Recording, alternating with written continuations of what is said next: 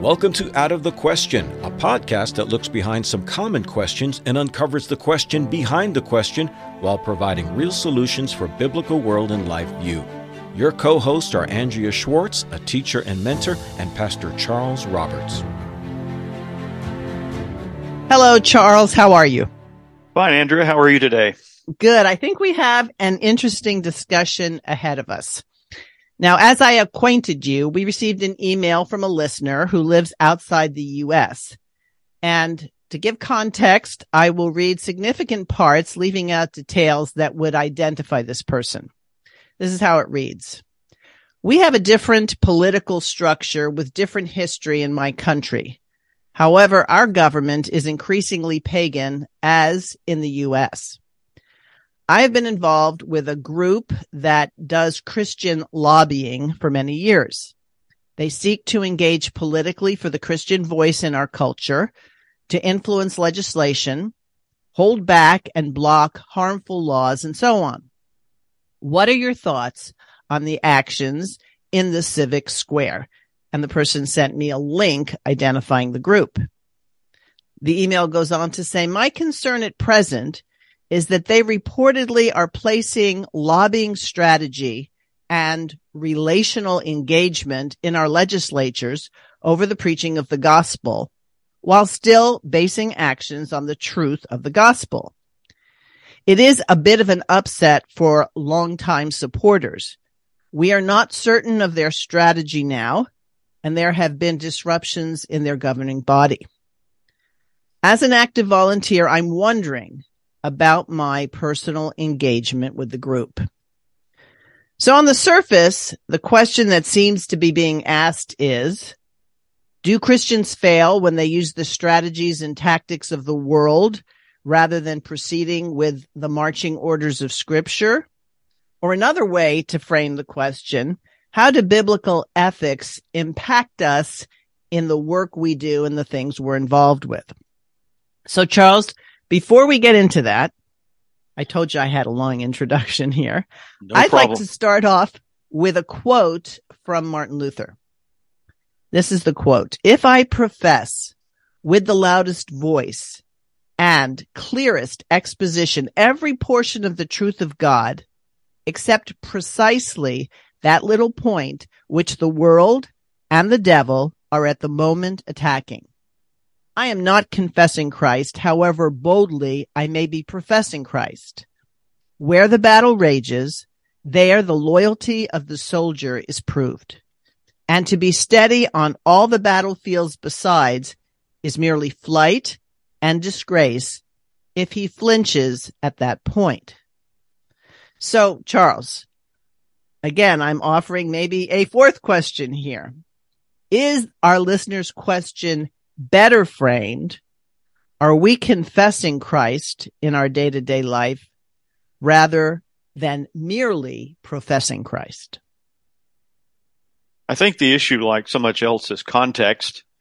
Um, many people start off the day, whether they're going to work or not, but since, you know, we're talking about on the job or at the school or in the family, uh, I think with an implicit idea that I'm moving out in my usual neutral territory. And so, you know, Sunday's a few days away yet, and I don't need to think about the Sunday school lesson or the Bible study, or already finished the Bible study for this morning, and now I can concentrate on, you know, watching the news broadcast and dealing with the miseries of the day, etc. Um, so I, I think this shows the challenge that we face in trying to order our lives and our minds to completely line up with what God's word, God's law word teaches us. Another way of saying that is the challenge of thinking God's thoughts after him. So yes, uh, you know, what, what we profess, we say is supposed to have an appearance. It has to, it's supposed to have a visible nature to it. It's not just words that hang out in the air. So our Christianity, our obedience to the law word of God is not something that just shows up every now and again. It's supposed to show up in all ways and at all times. Part of the challenge we face is that we have gone so many generations away from people who've understood what that looks like that we are operating from a different paradigm, a different standpoint. And so there's ground that has to be retaken and uh, re-education has to be uh, employed on a personal level, on a family level, and all levels, so that uh, we recognize that. Uh, and again, I, if we're talking about the issue, say, of someone going about their day-to-day work and will day-to-day life, and we'll assume that includes some kind of job or employment, whether it's working from home or going to an office or whatever it may be. Uh, that work is something that God empowered us to do and created us to do. We're part of the image that we, uh, image of God that we bear as human beings is that desire to do work and to work in a way that glorifies Him. You know, we can enfranchise animals to do work, uh, but other than say, uh, a, squirrel who would gather food, maybe a few other types of animals, they're, they're not really doing meaningful labor like we would think of it in a way that is dominion oriented in particular. So, um, I think that this, these are some of the challenges we face in addressing the issues raised in those questions. So I would go even further and say it surprises me when I hear individuals say, well, I don't have any conflict on my job. You know, everything goes really well. And yet with a lot of the people who either write into us or people who call for advice, they're constantly challenged. Is this the right thing to do? Am I denying God if I go along with this? And I would say it's not the people who are comfortable who are actually following the Holy Spirit. It's the people who are asking the question, am I doing what glorifies God? Am I being obedient to scripture? And I do think that's the essence of the question that was sent into us because this person could go along and continue, you know, participating as a volunteer and just say, well, you know what? A lot of people think that if we don't do it this way, we won't succeed. And that makes me ask the question, have we a long time ago, as you indicated, given up on using the tactics and strategies presented in scripture?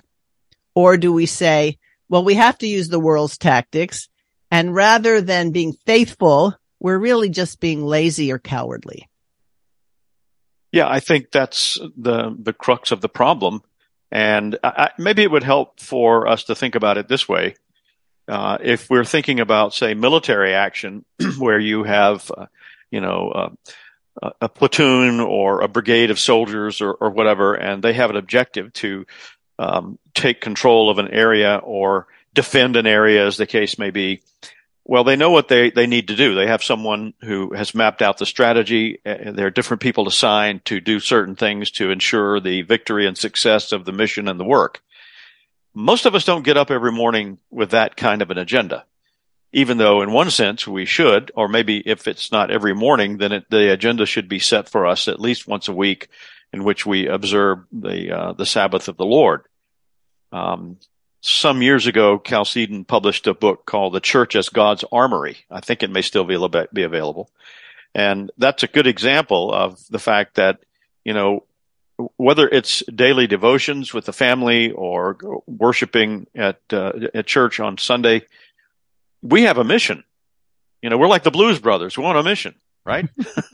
and uh, we need to take that seriously because you can bet that the devil's people take that seriously. And we're living in the aftermath of the failure of a type of evangelical Christian culture that was happy to leave the mission of working to God's glory and living to God's glory to other people.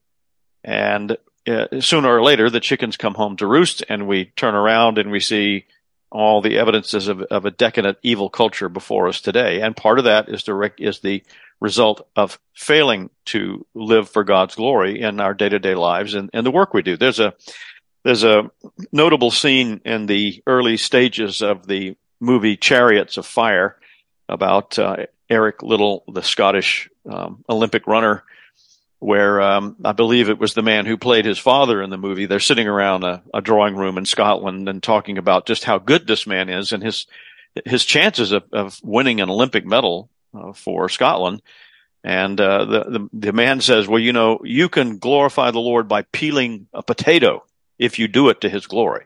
Yes, I yes. I don't know if that was ever said actually, but the, the principle is there and it's a, it's a good one.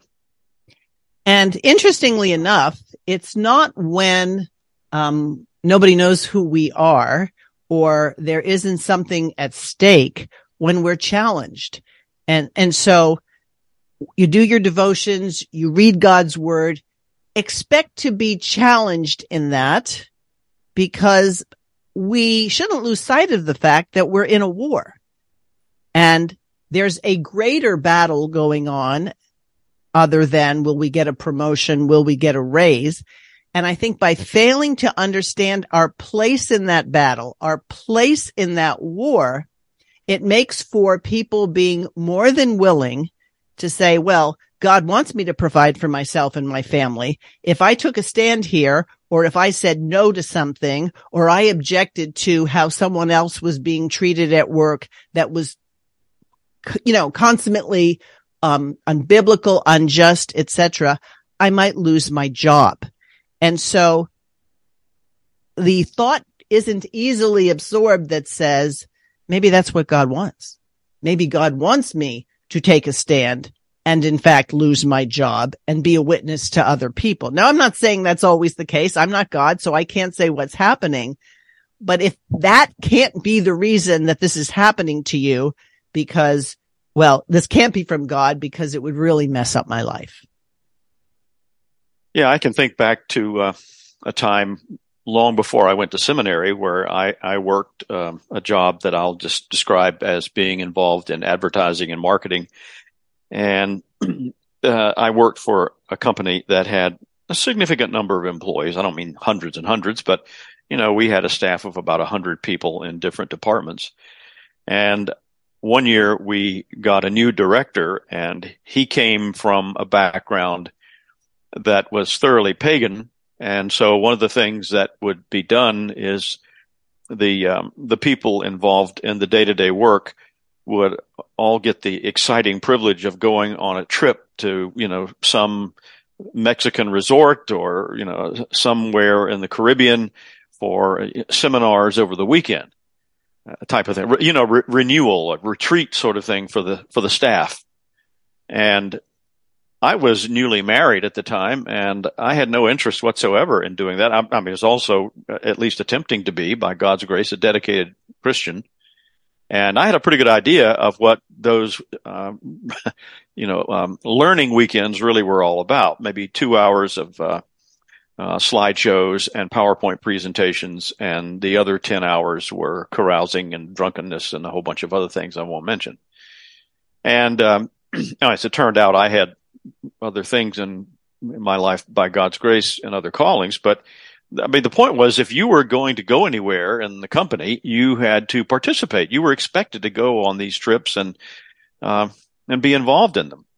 And so, yeah, that's a, that's a challenge that a person faces about where's the rubber going to meet the road? You know, is the, are the chips going to be down and you're going to have to make a decision and trust the Lord if you're going to really make a stand for him. So you have those kind of things in terms of employment where there are direct moral conflicts with living a consistently biblical life in the areas, you know, of personal morality, if I can use that phrase, phraseology. But I think the, the, on the surf, on the, above that, is the bigger idea, the more looming issue in that places where we may employed, be employed, um, or go to school or whatever it may be, the powers that be in those places, their attitude is that, you know, you are not beholden to anyone other than the boss of this company or the, the board or whatever it may be. And you certainly, you can have your own private religious beliefs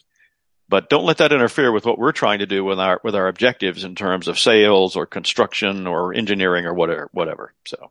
Right. And i think your point is well taken. The enemies of god never fail to proselytize or demand a hearing. They don't couch it in i want you to embrace my religious views but humanism is a religious view.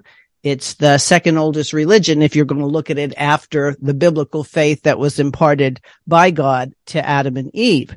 So we're at a point now where people are afraid to talk about religion or politics, not because the enemies of God don't. It's that believers have been in a lot of cases silenced. So, um, instead of standing ground and challenging the status quo, too many think that their options are only two. Shut up and do what you're told or leave because you cannot work at a place such as this. Now, the problem with both of those without being directed by the Holy Spirit is that you give ground where you don't have to. I remember one time my husband was working at a car dealership and the person uh, who was his boss was requiring him to lie. And he made it clear that he actually took the job at this dealership because he understood that there would not be a requirement to lie. And this man was pushing the point, And so my husband quit because he couldn't do it. And then he, he had a conversation with Dr. Rushdoony and Dr. Rushdoony said, why did you quit? Were they saying you had to quit? And he said, no, but I, I, you know, I didn't want to be involved with that. He said, you should hold your ground and say, no, I won't. Let them fire you, but don't mm. go ahead and quit. Don't just leave because sinful people are acting sinfully. And, and that's what I mean by putting ourselves in the context of the greater battle, right? I know that the, the reason that my husband felt like he should quit wasn't for bad reasons, but it wasn't with a cognizance that said, you know what? Um, they may get like they may get rid of me, which I don't think they would have because anybody who's spent time at a car dealership knows that, um, you know, the fact that people might misrepresent something is not so unusual. So as long as you were going to stay in that business, you had to stand for what it meant to be faithful to God first and then do your job secondly. But we're at a point now, Charles, where people are well aware that, you know, we might have to use the correct pronouns or I don't want to make a blanket statement that says this behavior or this lifestyle is wrong, right? In other words, we've been, I don't want to call it evangelizing because it's certainly not good news, but we've been convinced to believe that our witness will be greater if we don't give our witness. Yeah, and I've been thinking a lot lately because of some of the material in the sermons I've been preaching, and just because of the general drift of our society in these days, of the circumstance in the early chapters of the book of Daniel, and where Shadrach, Meshach, and Abednego are told they will have to do this thing of worshiping a false idol, you know, and their staunch refusal to do that. Um, we may have referenced this previously. Uh, you know, this may have to serve as an example for it. I mean, it should any under any circumstance, but you know, we will not bow down to your idols. We will not worship the image. You know, you throw us in the fiery furnace, and even if we are burned alive, it doesn't matter. You know, this is the right thing for us to do. And this, I mean, nobody wants to do that, but if the issue is forced, whether it's lying on the job, um, you know, getting involved in something that compromises you morally, um, uh, in anything that does not glorify the Lord, then you have to make that stand and do it with the awareness that you may have to suffer on one level, but on the other, uh, the Lord will guide you and give you something much better on the other side. So, I mean, part of the thing too that people need to be um, wise concerning these things, for example, is you know it, it may be it, it inevitably will be just excuse me, it will inevitably be much more than, well, you know, I'm, I'm going to fudge the truth on this particular thing at, at my job mm, for the benefit of the company or because my immediate supervisor wants me to do it or whatever the case may be. But see what you don't think about if you go down that path is the, the situation that you've created for yourself where that supervisor, that boss, those coworkers can come to you at another point and say, you remember about a year ago when we did this X, Y, or Z? Yeah, I remember that. Well, I'd hate for that to get out. I'd hate for that to become known. So maybe you better just line up and do this other thing we want you to do now. Right. Right. So that's, I think, what Martin Luther's quote is all about. If you flinch at the point you're being confronted by truth as opposed to falsehood by doing it God's way or not, then it becomes an empty profession because you're not willing to get into the lion's den or get into that fiery furnace. You know, it's amazing to me how every Sunday school will teach about Daniel in the lion's den and you'll have the little pictures on the wall of the men in the furnace and Jesus being there among them. But let's face it, Charles, most people don't want to go into the den or the furnace and they spend a good bit of time avoiding it, not by, you know, walking the straight and narrow, but by giving, you know, a, a wider road saying, you know what? I'm doing this for the Lord because it'll, I'll be able to continue to support my family or I'll be able to advance in terms of my reputation. And regardless of whether or not somebody will come back and bribe you, which is what, um, you're talking about or, uh, you know, basically put you in a position where if you talk, you have a whole lot more to lose than we do. Right. Is that losing sight of, okay, your immediate supervisor tells you to do this, but what does God tell you to do? And now we're back to if you don't know the law of God, if you don't know how it applies in your the sphere of influence or your profession or anything like that, you better find out because there is someone who's looking at noting everything you say and do and the decisions you make. So yes, salvation doesn't come by earning it. That's true.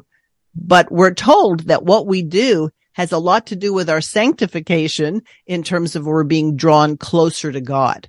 And so drawing closer to God sometimes means and often does moving further away from the world.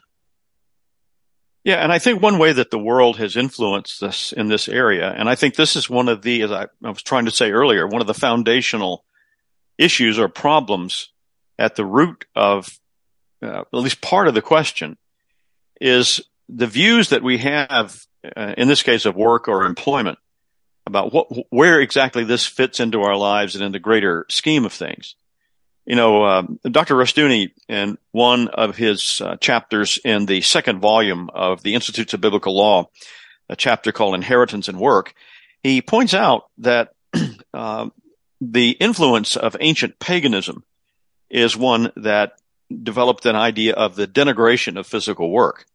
And this was, admittedly to our more uh, academically inclined listeners, I'm, I'm glossing over many, many areas of uh, intellectual and philosophical understanding. But one of the ways that that influence came into our society was through medieval philosophy and medieval religion.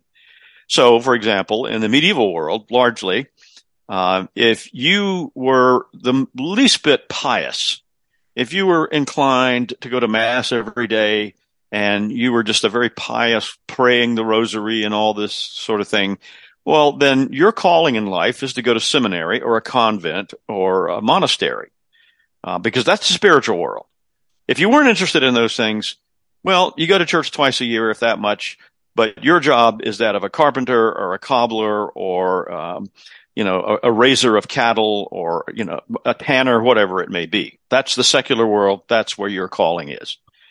And one of the great blessings of the Reformation and the return to uh, biblical religion is the recognition that every area of life is God's area, and there is no sacred secular distinction in that medieval Neoplatonic pagan sense. And that's why in the movie, the guy could rightly say, you can praise the Lord by peeling a, a potato if you do it to his glory. So it gets right back to this issue about what is the foundational motivation for what we, we do in life. And um, I think that that has carried on. And Dr. Rushdoony points this out in the article that, you know, the, the attitude going into the mid and, and the late 20th century, maybe even earlier, but definitely in that is that, you know, your, your goal in life uh, is to get away from work, physical labor in particular, if you possibly can. And we sort of maybe touched on this uh, a week or two ago in our discussion about the issue of uh, retirement, because you know that's an area where you know it's it's not much fun and all this sort of thing. But again, this is I think the pernicious influence of a pagan way of thinking. And in this article, in this chapter, excuse me, Dr. Rushdoony quotes another author, and I just want to share that with our, with our listeners right now concerning this uh, he says, according to this author in the Bible, quote, labor was considered so much a part of the cosmic order that God himself is depicted as a worker. He founded the earth and the heavens are his, his handiwork. Uh, he is the fashioner of everything. Man is clay, God the potter. He worked six days at creating the world. And uh, Dr. Rushdoony goes on to make the point, as I alluded earlier, that we being created in God's image are created with that orientation specifically for work toward the dominion mandate of God in the world that he placed us in as his vice regents. Um, there's no other living creature that has that kind of orientation. So what we are dealing with in our time are people who have a completely different orientation and their highest aspirations in life are looking to be more and more spending time playing video games and living in a virtual world where there really is no such thing as uh, physical labor and meaningful labor. And I'm glad you brought that up because one of the things that I repeatedly tell those women who are new moms who come to me for advice and counsel is that do not discourage your children who want to help.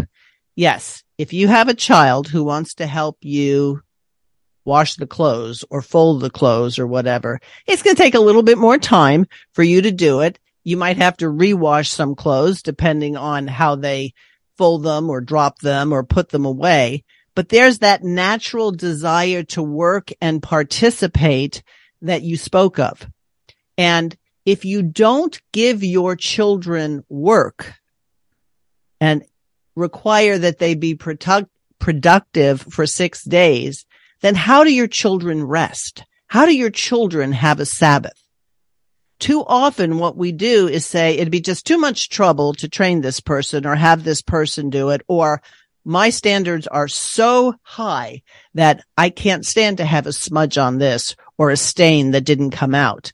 But what you're teaching your children by telling them go play, go play, go occupy yourself, or you give them a device or you plant them in front of a television, you're basically saying the rest of us have to work, but you know what? You don't have to. So now at the point at which you require them to work, they're like, why should I have to work? A lot of mothers were like, Oh my gosh, I never thought of it. What is the Sabbath for my children? A lot of them were saying, Oh, I was making their Sabbath my Sabbath that I don't have to do stuff right? But it's very important that children know their place in the family and their place before God because that commandment doesn't just kick in when you're 12 or you're 18 or you're 21. Well, we're living in the uh, aftermath of a number of different things. I, I, referenced something earlier, but uh, one of the things I think that directly impacts what you just referred to is, you know, moving into the early and into the mid 20th century and um, the, the the generation called the baby boomers, where you suddenly had large numbers of people because of the nature of the economy at the time, but also because of the nature of advertising and business practices. Um, people were made to, uh, well, let me rephrase that. Uh, people were persuaded or manipulated into believing that their greatest goal was to accumulate physical comfort and physical things. And so the purpose of work was to accomplish that. And it, it, it people really no longer needed to go out and farm their own uh, crops, uh, raise and slaughter their own uh, livestock. That that was all being done somewhere else. You know, we've all heard, I suspect, the this, the sad examples of people who uh, in, in our time genuinely think that things like tomatoes and apples actually come from a grocery store. That's where they mm-hmm. originate. right, right. And and you how can you blame them from thinking that way if they've never known any different? But um, you know, growing up in that kind of atmosphere, people are made to see that okay, well, my main goal is to okay, the, I'm I'm in school, so I need to graduate from high school, but in the meantime, I can buy the latest music download and listen to this particular group or subscribe to this particular video series. You know, these are all quote unquote leisure type activities uh, that really don't contribute a, a, thing to the advancement of God's kingdom. And frankly, they don't contribute to personal well-being as creatures made in God's image. And that's why we have, I think, such fundamental discomfort and dis-ease in so many people today because people are at war with themselves because they are violating the standard that God built into them and engaging in meaningful activity. And they no longer understand what those things are. I, I want to tell you a story, if I may, of sure. something something that I just saw a few days ago online. It was a it was a, a remarkably arresting video, and it was uh, a, a, girl, a, a, woman, I'd say in her late teens or early twenties, and she was describing something that happened in a class that she was in. I gathered in high school or college, I don't know which, but it was a biology class. And she said, you know, uh, we'd been going to this class, but one day we showed up and all the chairs had been put in a circle. And we were like, what is this all about? And so the teacher said, come in and sit down. But they said, we noticed she noticed, her friends noticed the attitude and the facial uh, appearance of the teacher was very stern and very grave. And so everyone sat down. And after one, everyone sat down and got quiet, he brought out a fishbowl full of water in which was a goldfish. And he, nobody said a word. He put the goldfish on a little table in the center of the room. He reached in with his hand, took the goldfish out and put it on the edge of the table outside the water. And then he looked at everybody and he said, according to her, I'm going outside right now. Anyone who moves, anyone who gets up out of their seat will fail this course. And he left. And she said, we looked at all, we were just stunned by this turn of events. And there, here's this poor fish flapping up and down on this table, obviously in the death throes and everybody was just torn. But what they didn't know what to do. And finally, she said one of her classmates, uh, another girl, stood up, and I won't use the language she used, but she basically said, "To heck with this," and she went over and grabbed the the goldfish and put it back in the water after about five minutes. At that point, the teacher came in. She said, and he he said to them, "I hope this has been a lesson." As to what has happened to you all. And she said, she said, I, I, and she was actually in tears recounting the story. And she said, I, I will never forget this. And she said, I made up my mind right there. I will never again put up with people doing wrong things. I will never accept things that are wrong. And that's kind of where it ended. And I'm sitting there thinking, well, that's a remarkable story, but you, you know, the, the question is screaming to be asked, by what standard are you judging what is wrong? So I, I think in terms of the, the issue we're dealing with, it's the same thing. You know, by what standard do we judge what is productive work? How do we glorify God when we go to the office? Again, we're dealing with generations of people who have never been taught what that looks like. So this is why Christian reconstruction is so vital and why individually in our families and our churches, we must start somewhere to make a stand within ourselves and for these values because the, the pagan world is not letting up. And just like our brothers and sisters in uh, the earliest days of the Christian movement, they faced the same challenge. And by God's grace, they were largely successful within their own communities of raising up a standard of biblical truth and biblical practice that eventually uh, displaced the ancient paganism for the most part. Right. It what's the expression? The blood of the martyrs is the seed of the church, the seed yes. of Christendom. So again, we'll talk about these people, how wonderful they were, but we don't want to always be like them. And so, um, another thing that has become kind of a standard thing in our house is that, you know, understandably, my husband wants to provide. He wants to provide for his family, always has, wants to be able to use our resources and our tithes to further the kingdom. But there are times where it's very easy for him, and I imagine this is true for many men in their professions, to get very myopic, very nearsighted. They don't get to see the bigger picture. And I would always remind him, Mr. So and so, depending on the person who owned the dealership, may sign your checks, but he's not your employer. God's your employer. So what if we looked at it from that point of view? No matter what our job is, no matter what our calling is, no matter where we are in life, are we student? Are we person who owns his or her own business? Wherever we are, yes, that's what we do. That's where we are in terms of the greater calling of the kingdom. And if we're not consciously saying what I do on a day to day basis honors God, furthers the kingdom, is done by faith, because, you know, the scripture does say anything not done in faith is sin. So, whoa, now you got to ask yourself the question, have I examined my life to say, is this being done of faith or is this being done for personal gain? Is this being done because I don't want to rock the boat? And especially coming out of the whole COVID um, debacle, how many people failed other people because the, and, and I'm talking about even people within the church who put their priorities over the needs of others or the requirements of God. Yes. And another issue that is sometimes brought up when we talk about these things is the, um, the cursing of covenant breaking man in the garden. Um, you know, people often say, well, you know, isn't, isn't work under um, a curse? Cursed be the ground for thy sake. You know, yes, the fall did affect work, but it's not work that is the curse, as Dr. Rushdoony pointed out. Uh, it, it, it, some people uh, jump to that conclusion, but it is fallen humanity's work that's under the curse. But or was until something happened. And that something was the life, death, resurrection, and ascension of our Lord and Savior Jesus Christ and the dawn of his kingdom, where we live now, if we are in covenant with him.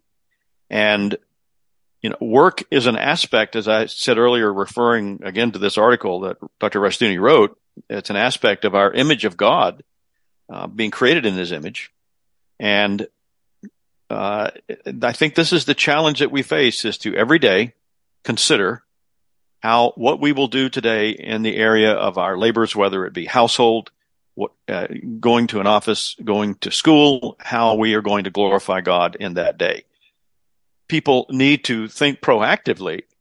Okay, I'm starting out in life, or, or maybe I'm just ending the, the, the quote productive age of my life in, in terms of what society would define it as But what is it that's the, the priority? Is it how am I going to glorify God now in what I'm going to do? I have an opportunity to say, take a promotion with this job, but it's going to mean my transferring to another part of the state or another part of the country. Um, how will that fit in, you know, with the greater calling that God has on our lives to glorify? And it may fit in quite well. And obviously all things are according to God's will. But too often we don't ask that first question uh, about how God's going to be glorified. It's another way of looking at that is, especially if, if, it involves relocating or something. And I, it was the late Dr. Jay Adams I heard point this out in a sermon one time. He was preaching at a chapel service. I was in attendance and he pointed out, he said, you know, how many Christians, when they are moving to another part of the country or another part of the state, the first question they ask is, what is the Christian community like there? Are there good churches? Are there good homeschooling families? Is there a homeschool co-op there? Uh, is there a Christian community that I can connect with? Long before they consider the housing prices or the ga- the cost of gasoline or, or, whatever it may be, that should be the uh, the topmost priority. Yes, and going back to being raised in a family, if the first time you're challenged for your faith is when you go to university or you um, you know, get your first job, you're not going to be very practiced in it. And that's why we need to bring to bear in families the idea that we're in a war. And as my friend Dennis Peacocke likes to say, there is no discharge from this war. You're not free to say, okay, Satan, you don't bother me. I won't bother you because Satan has no compassion and therefore sort of exists to torment the people of God. So you can't make a truce with him. And so you're in this battle. You're in this war. And if you're not ready for it, then you will become a casualty of the war rather than a soldier. Not that soldiers can't become casualties. Faithful soldiers can. But if we go back to what it says in Ephesians about putting on the whole armor of God, the purpose of putting on the whole armor of God ends up with that you will be able to stand. Not necessarily win that particular battle or be acclaimed for how wonderfully you proposed and carried out your tactics and your strategy, that if we truly believe that God determines the outcome and what we're supposed to do is be faithful, then it behooves us to know what does it mean to be faithful? How does that actually play out in the details of scripture? And then leave the rest in God's hands because we're not judged because you didn't turn this country to Jesus Christ or you didn't stop the terrible practices that are going on um, in this part of the world. It's were you faithful in what you were called to do? And that goes back to, I believe, Charles, knowing what you believe and why. And how sad is it that so many people today couldn't even tell you what it means to be a Christian objectively. All they can do is tell you what it means to them subjectively.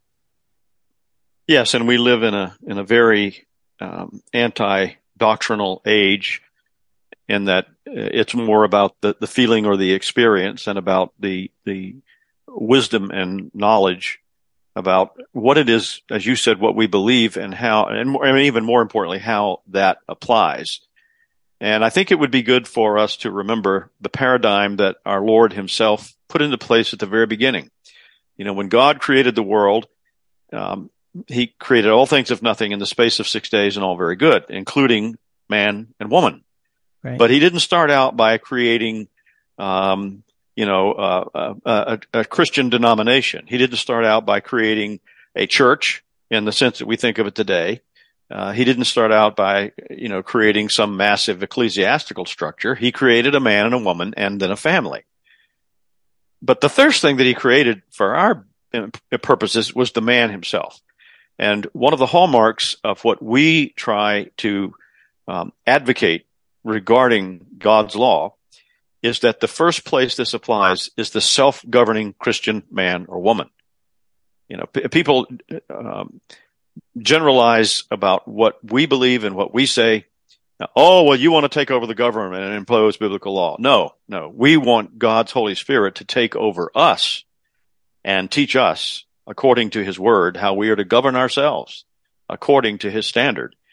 And I think this too is another area where there has been a failure of the Christian culture because if we don't start out knowing how to govern ourselves according to his law word, then we can't effectively apply that to the things that we set our hands to.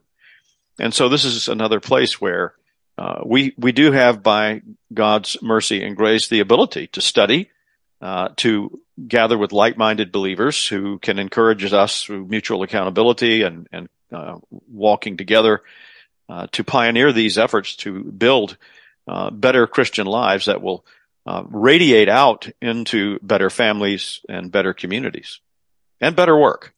Yes, yes, and creating that culture that if you truly can't remain where you are because of what's being done or the purpose of the enterprise, then that's where the entrepreneurial um, options are there and that you work with other Christians to create things that people need. Let's face it, Charles, there's plenty that our society needs. And if it's not coming from um, enterprises that are based self-consciously and deliberately in God's law and the furthering of the gospel to let people know unless you repent of your sins, parentheses, breaking of God's law, there is no hope for the future. So the law and the gospel are not enemies to each other. They go hand in hand. As we like to say, there wouldn't be good news if the reality wasn't bad news first. Right. And I'd just like to wind up my part of this by, as I do sometimes, quoting Dr. Rushdoony from that same article on inheritance and work. He said, because work is an aspect of the image of God in man, the application of knowledge, righteousness, holiness, and dominion to actual problems and situations, work can in the long run only prosper when it is done in obedience to his word. Yes. And that chapter essay is in volume two of the Institutes of Biblical Law. Biblical Law, volume one was an exposition of the Ten Commandments as it applies in various aspects. Volume two, subtitled Law and Society, were Rushdoony's way of showing the practical nature of either situations that will show, okay, this was not done the way it was supposed to be done, or this is how it should be done to further equip people to take the law from an understanding that they have and actually carrying it out in their life so that you can stand when the challenges of the enemies of God come at you because ultimately they can't do anything to you because you are sealed in Christ. Yes.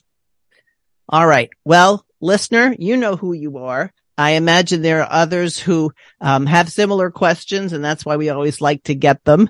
And you know, we get around to them eventually. Not every question is dealt with immediately, but we really think on them first to be able to provide that biblical perspective because these things are real and they're challenging. And don't feel bad. And I'm sure you'll agree with me on this, Charles. If you're troubled about, am I doing this right? Is this something that I need help with or I need to change my paradigm? Or do I need to walk away from something that really isn't serving the kingdom? That's really a good place to be. I totally agree. All right. Out of the question podcast at gmail.com is how to reach us. Thanks for listening and we'll talk to you next time. Thanks for listening to Out of the Question. For more information on this and other topics, please visit chalcedon.edu.